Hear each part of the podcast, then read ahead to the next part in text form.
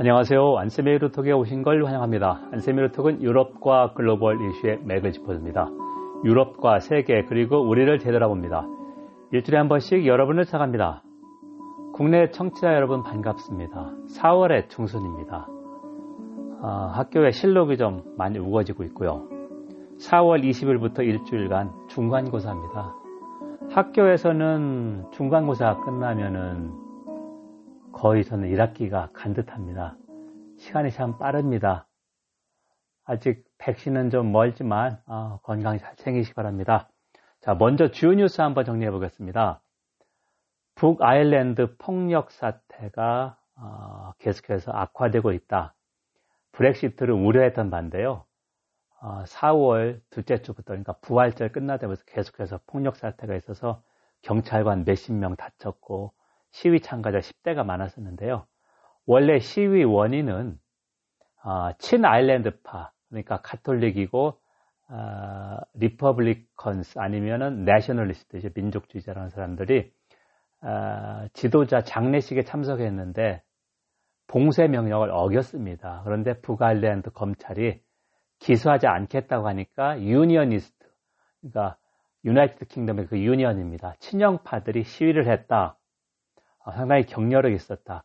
근데 이것은 브렉시트로 예견되어 있었습니다. 브렉시트 후에 친영파가 보기에는 북아일랜드가 어, EU 관세 동맹에 남아 있으니까 영국과 북아일랜드 사이에 그 아이, Irish Irish 아일랜드 해에 어, 국경이 생긴 셈입니다. 통관. 그러니까 이거에 불만을 어, 느꼈다는 거죠. 어, 반대로 원래는 이제 4월에는 그 역사적인 이유로 어, 양 북아일랜드 양파 그러니까 친영파 유니언니스트와 내셔널리스트 친아일랜드파 간의 어, 행진이 계속 있었는데 올해는 더욱 격화되고 있다는 얘기입니다. 아, 207회 아, 제가 음, 북아일랜드 10년 안에 통일이 되나 3월 글자 방송이 있으니까 왜 그런지 어, 명확히 이걸 한번 같이 들으면 어, 이해하실 겁니다. 두 번째, 엘리자베스 2세의 남편이죠. 필립 공이 99살로 서거했습니다. 1921년 6월생이니까 우리 나이로는 100살입니다. 어, 최장기 배우, 왕의 배우자였고 74년간을 지켰다. 사이먼 샤마라고 하는 어, 영국 역사가는 이 어, 필립 Duke of Edinburgh 에딘버러 공을 어떻게 평가했냐면 어, 영국 왕실이 지금까지 생존하게 하는데 큰 역할을 했다. 어, 여왕의 남편으로서 외조를 잘했다는 얘기입니다. 어, 그래서 어떻게 표현했냐면 the royal yang to the Queen's yin 엘리자베스 2세가 음이라면 여성 아, Duke 아, 필립 공은 아, 양 음양할 때 양의 아, 왕의 양으로서 이걸 잘 보완했다 이렇게 평가를 했습니다. 세 번째 프랑스 최정의 국립행정학교 ENA, 에나가 있는데요. 내년에 폐교가 됩니다. 어, 우리가 알고 있는 프랑스 대통령 상당수, 지금 대통령 마크롱도 여기 나왔습니다. 그러니까 대학원 과정 여기 이쪽 나온 사람이 정관계, 요직에 다 올랐는데요. 어, 불평등 심화한다는 그런 거, 그들만의 리그, 그리고 이쪽 사람들 서로 다 알고 지나니까 봐주기. 그러니까 뭐 좋지, 좋은 말은 아닌데 프랑스에서 어, 성 추문 같은 거는 이쪽 사람들 많이 영어도 봐준다 이런 얘기가 많이 있었는데 하여간 이걸 폐지하기로 했다. 어, 이런 얘기가 있습니다. 여러분 지금 안쌤의 유로톡을 청취하고 있습니다. 안쌤의 유로톡은 유럽과 글로벌 이슈의 맥을 짚어줍니다. 유럽과 세계 그리고 우리를 되돌아봅니다. 일주일에 한 번씩 여러분을 찾아갑니다. 오늘은 211회인데요. 미국이 글로벌 리더로서 복귀했다. 구체적으로 국제 정치 경제에서 그 역할을 한번 어, 사례로 분석하고 우리한테 어떤 의미가 있나 한번 보겠습니다. 어, 역사에 우리가 많이 가정을 하면 그 정반대 상황을 좀 알 수 있는데요. 먼저 이렇게 질문을 제가 드려보겠습니다. 코로나19가 없었으면 트럼프가 미국에서 계속 집권했을 겁니다. 코로나 발발하기 때는 경계도 좋았고 미국 민주당은 어, 인기가 없었습니다. 그런데 코로나19가 트럼프 낙선의 1등 공신입니다. 자, 트럼프가 계속 집권했더라면 보호무역주의는 훨씬 더 강화됐을 거고 중국과의 패권 경쟁은 더 악화됐을 텐데 다행스럽게도 조 바이든 민주당 대통령이 들어서면서 외교를 중시하고 동맹 간 관계를 중시했는데 어, 여기서 이제 유럽연합 역할을 제가 한번 강조하고 싶은 것은 음, 인구 4억 5천만 명, 영국이 탈퇴했지만 27개 현국이고 어, 유럽의 상당수의 선진국들 그리고 인권을 중시하는 어, 그래서 이제 트럼프 집권 때 보호무역에 맞서 자유무역을 수호했습니다. 그래서 자유주의 국제질서 유지했고요. 어, 지금도 계속해서 그런 역할을 하고 있습니다. 저 이제, 이제 미국이 글로벌 리더로 복귀했다는 걸 어떻게 알 수 있느냐? 그러니까 조 바이든의 결실이 어, 제넷 옐렌 어, 미국 재무장관 트럼프 취임 때 에, 취임해 초까지 FRB 그러니까 Fed 연방준비제도 이사 이사장에다가 이제 한 번만 하고 물러났죠. 어, 상당히 이제 경험이 있는 어, 그런 경제 엘리트인데 아, 글로벌 법인세, 최저 법인세를 제안을 했습니다. 이건 뭐냐면 다국적 기업들이 낮은 세금을 찾아가니까 이거는 그러니까 아, 세수 확보를 못하지 않습니까? 그걸 제안했는데 프랑스나 독일이 오케이 하고 그 대신에 어, 프랑스나 EU가 트럼프 때 도입하려고 했던 게 디지털 세금입니다. digital tax 뭐냐면 어, 지금 어, 다국적 기업 세금은 본부가 있는 데서 냅니다. 그래서 문제가 뭐가 되냐면 아일랜드 법인세가 12.5%밖에 안 됩니다. 그러니까 구글 유럽 본부는 아일랜드 있으니까 세금 별로 안 나는 거죠. 룩셈부르도 마찬가지입니다. 아니면 텍스헤이븐을 해서 버뮤다 제도나 케이만 제도. 저 그래서 이제 디지털 판매세는 매출이 일어난 곳에도 세금을 낸다. 예를 들면 구글이 유럽에서 큰 시장입니다. 어, 유럽에서 검색 엔진의 대부분이 구글이니까. 그래서 프랑스에서 매출 날 테고 독일에서 매출 날 테고 하나도 세금을 안 내는 거죠. 그러니까 이제 트럼프는 친기업적인 사람이니까 이거는 미국의 GAFA나 FANGs, 아, 구글, 아마존, 페이스북, 아, 애플, GAFA 아니면 FANGs, 페이스북, 아마존, 넷플릭스, 구글 어, 이런 거를 차별한다 해서 반대를 했는데 어, 미국이 리더십을 행사하지 않으면은 해서 되는 일이 없다는 얘기입니다. 하지만 제네 델렌이 어, 다국적 기업에 대한 글로벌 체제 법인세를 제한하니까 독일이나 프랑스가 받으면서 어, 교환을 한 거죠. 디지털 세금 합의하자. 그래서 올해 안에 어, G20 잔에서 먼저 합의하기로 했다. 이게 4, 5년 동안 아무것도 안 됐습니다. 자, 이렇게 보면 미국이 분명히 글로벌 리더에서 복귀를 했다.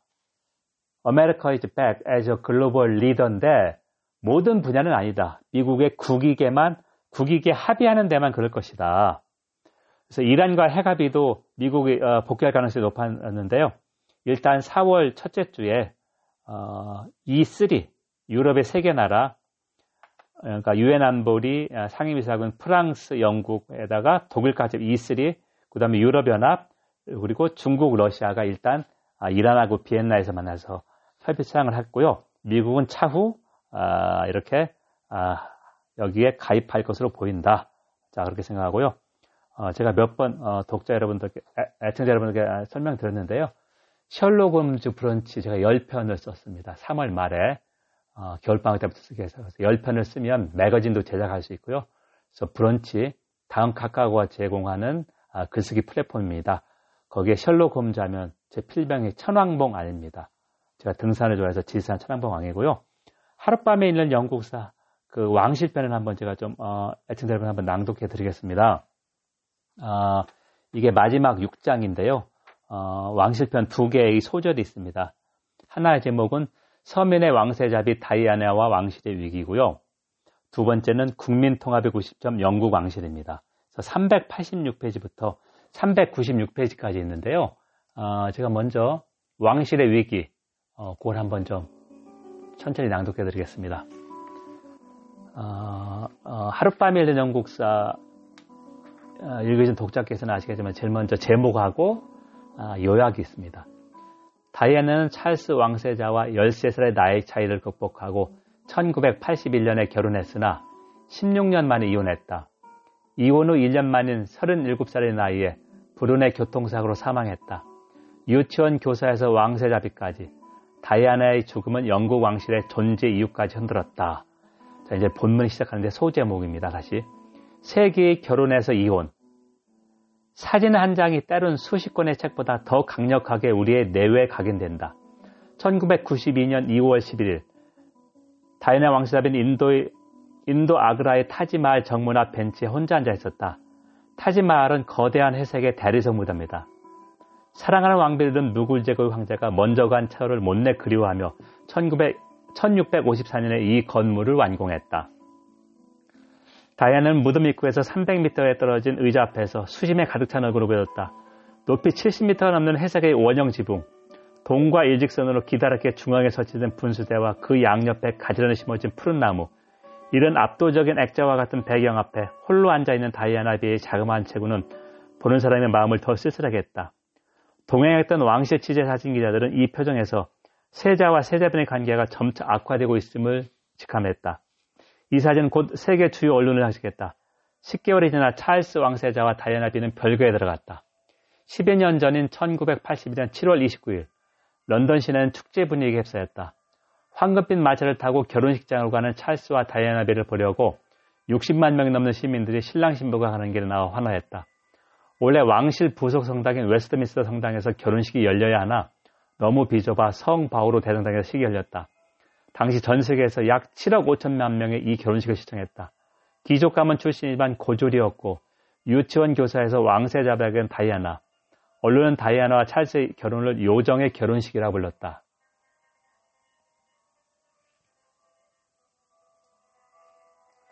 결혼 후 다이아나는 윌리엄과 해리 왕자를 출산했고 지뢰 퇴치 운동과 암 예방 운동, 후천성 면역 결핍증 에이즈를 알리고 예방하는 자선 활동에 적극 참여했다. 그는 백작 부모 밑에서 성장했지만 유치원 교사 일하면서 서민과 함께했다.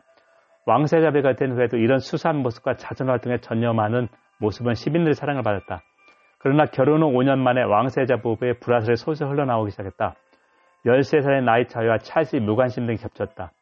불화 루머 이전부터 찰스는 전 여자친구인 카밀라 파커 볼스와 다시 만나기 시작했다. 괴로워하던 다이아나도 승마 선생했던 제임스 휴이트 소령과 밀애를 나누었다. 1992년 5월에 앤드루 모튼의 다이아나, 그의 실화가 발간되면서 두 사람의 맞바람과 불화는 걷잡을 수 없이 확대 증폭되었다. 시부모 엘리자베스 2세와 필립 공의 중재 노력도 헛수고였다. 결국 1990년 12월 존 메이저 당시 보수당 총리는 하원에서 왕세자 부부의 별거를 공개 발표했다. 이외에도 두 사람 이야기는 선정성을 쫓는 언론의 단, 언론의 단골 메뉴가 되었다. 왕세자 부부는 1990년 8월 말 이혼했다. 작은 제목입니다. 비운의 죽음과 왕실의 위기. 다이아나는 이혼 후에도 결혼 때부터 계속 거주했던 켄싱턴 궁의 아파트에 살 수 있었다. 그러나 이혼 후에도 조용한 생활을 할 수는 없었다. 가는 곳마다 유명인의 일거수일투족을 사진에 담는 담아 파는 사진사들인 파파라치가 그를 가만두지 않았다. 다이아나는 이집트 출신의 백만장자 아들 도디 파요다 미래를 즐기는 중이었다. 두 사람의 미래 모습은 파파라치에 계속해서 언론에 공개되었다. 다이아는 1990년 8월 30일 새벽 무렵 파리 센강 다리 및 터널에서 교통사고로 사망했다. 이 사고로 운전수와 두 사람이 숨졌다. 운전수가 음주 상태인 것으로 검시 결과 밝혀졌다. 그러나 백만장자였던 파이드의 부친은 자식의 죽음이 영국 해외 정보국 MI6와 다이아나의 전 시아버지 필립공이 사주했던 음모설을 제기했다. 2004년부터 4년간 영국 당국은 교통사고로 재조사했다. 결국 파파라치 추적을 피하려다 운전수가 너무 과속을 해 사망한 것으로 결론지었다. 국민의 사랑을 받았던 왕세자의 이혼과 갑작스런 죽음은 영국을 충격에 빠뜨렸다. 그의 사망 소식을 들은 수많은 시민들은 그날 아침부터 캥싱턴궁을 찾아 화환을 두고 눈물을 흘렸다. 그리고 추모에 글을 썼다. 그런데도 왕실은 죽음에 대해 이런 반고도 없었다. 2006년 개봉된 영화 여왕 더 퀸과 당시 언론 보도를 종합해보면 엘리자베스 2세는 개인적인 일이고 이혼한 왕세자라며 왕실이 절대 개입해서는 안 된다는 입장을 유지했다. 무엇보다도 엄마의 죽음에 충격을 받은 손자 윌리엄과 해를 염려했다. 결국 보다 못해 당시 토니 블리어 총리가 서민의 왕세자비 죽음을 추모한다는 입장을 발표했다. 영국뿐 아니라 세계 각국에서도 추모의 정에 답지했다. 총리가 국왕에게 조언할 수 있다는 원칙에 따라 블레어는 여왕에게 좀 더 시민에게 다가서야 한다고 간언했다. 그제야 왕궁도 마지못해 이런 입장을 유지하며 장례식을 치렀다. 비록 이혼했다고 하지만 국민의 사랑을 한 번도 받았던 왕세자비가 비극적으로 갑자기 운명했는데 영국 왕실은 무덤덤했다. 많은 서민들이 애도의 물길을 하는 것과 큰 대조를 이루었다. 일부에서는 서민의 감정과 아주 동떨어진 왕실이 왜 있어야 하느냐는 불만도 쏟아져 나왔다. 당시 언론의 설문조사를 보면 70% 시민들이 이번 사태 대항해 왕실의 위신을 깎아내리고 대답했다. 4명 중 1명은 왕실 폐지에 찬성한다고 대답해 역대 찬성 비율이 가장 높았다. 마지막으로 이 박스입니다. 다이애나는 파파라치의 추적을 피하려다 교통사고로 사망했다. 추적 같은 파파라치들은 사고를 수습하는 대신 다이애나의 사진 찍기에만 몰두했다. 사고 신고는 지나가는 시민에 의해 20분 뒤에 이루어졌다. 목숨을 구하기에는 너무 늦은 시간이었다. 사고 직후 다이아나의 사진은 프리미엄, 프리미엄으로부터 거래됐다. 두 번째 소설입니다. 국민통합의 구심점 영국 왕실, 요약입니다. 17세기 말 명예혁명 후 영국 왕은 군림하지만 통치하지 않는다는 입헌 군주제가 확립되었다. 그런데 도 300년이 훨씬 지난 현재에도 왕실이 필요할까? 왕과, 왕과 일부 구성원의 일탈 행동은 종종 비판을 받았지만 왕실 자체는 소중한 제도로 인식된다. 소절 중에 작은 제목, 영국의 정체성이 된 왕실. 그 다음에 또 다른 작은 제목입니다. 반대보다 더 큰 왕정 지지자들의 목소리. 그리고 두 번째 소절의 아, 마지막 아, 박스인데요. 2020년 1월 초 찰스 왕세자의 둘째 아들 해리 왕자 부부가 왕실 업무에서 손을 떼고 재정적으로 독립하겠다고 발표했다. 이들은 아버지 찰스와 아무런 상의도 없이 일방적으로 이 사실을 발표해 영국 언론에서 그 배경을 두고 여러 해석이 나왔다. 두 사람은 미국으로 와서 생활하겠다 밝혔다. 당시 영국의 유럽연합 탈퇴 브렉시트와 연관시켜 이를 Megxit, 메가낭부의 MEG에다가 EXIT를 붙였습니다. 그래서 MEGXIT, Megxit, 메간이 왕실, 왕실에서 벗어난다는 exit 의미 합성어라고 부르기도 했다. 어, 요새 이제 어, 넷플릭스 인기리에 계속 방영되고 있죠. The Crown, 엘리자베스 2세 즉위부터 지금은 이제 80년대입니다. 어, 그리고 2021년 어, 3월에 어, 해리 왕자하고 메간이 어, 오프라 윈프리 쇼에서 인터뷰를 가졌는데 왕실에서 흑인 아이가 나면 어떠냐 그런 인종차별적인 발언이 있다고 상당히 논란을 빚었습니다. 경청해 주셔서 감사합니다.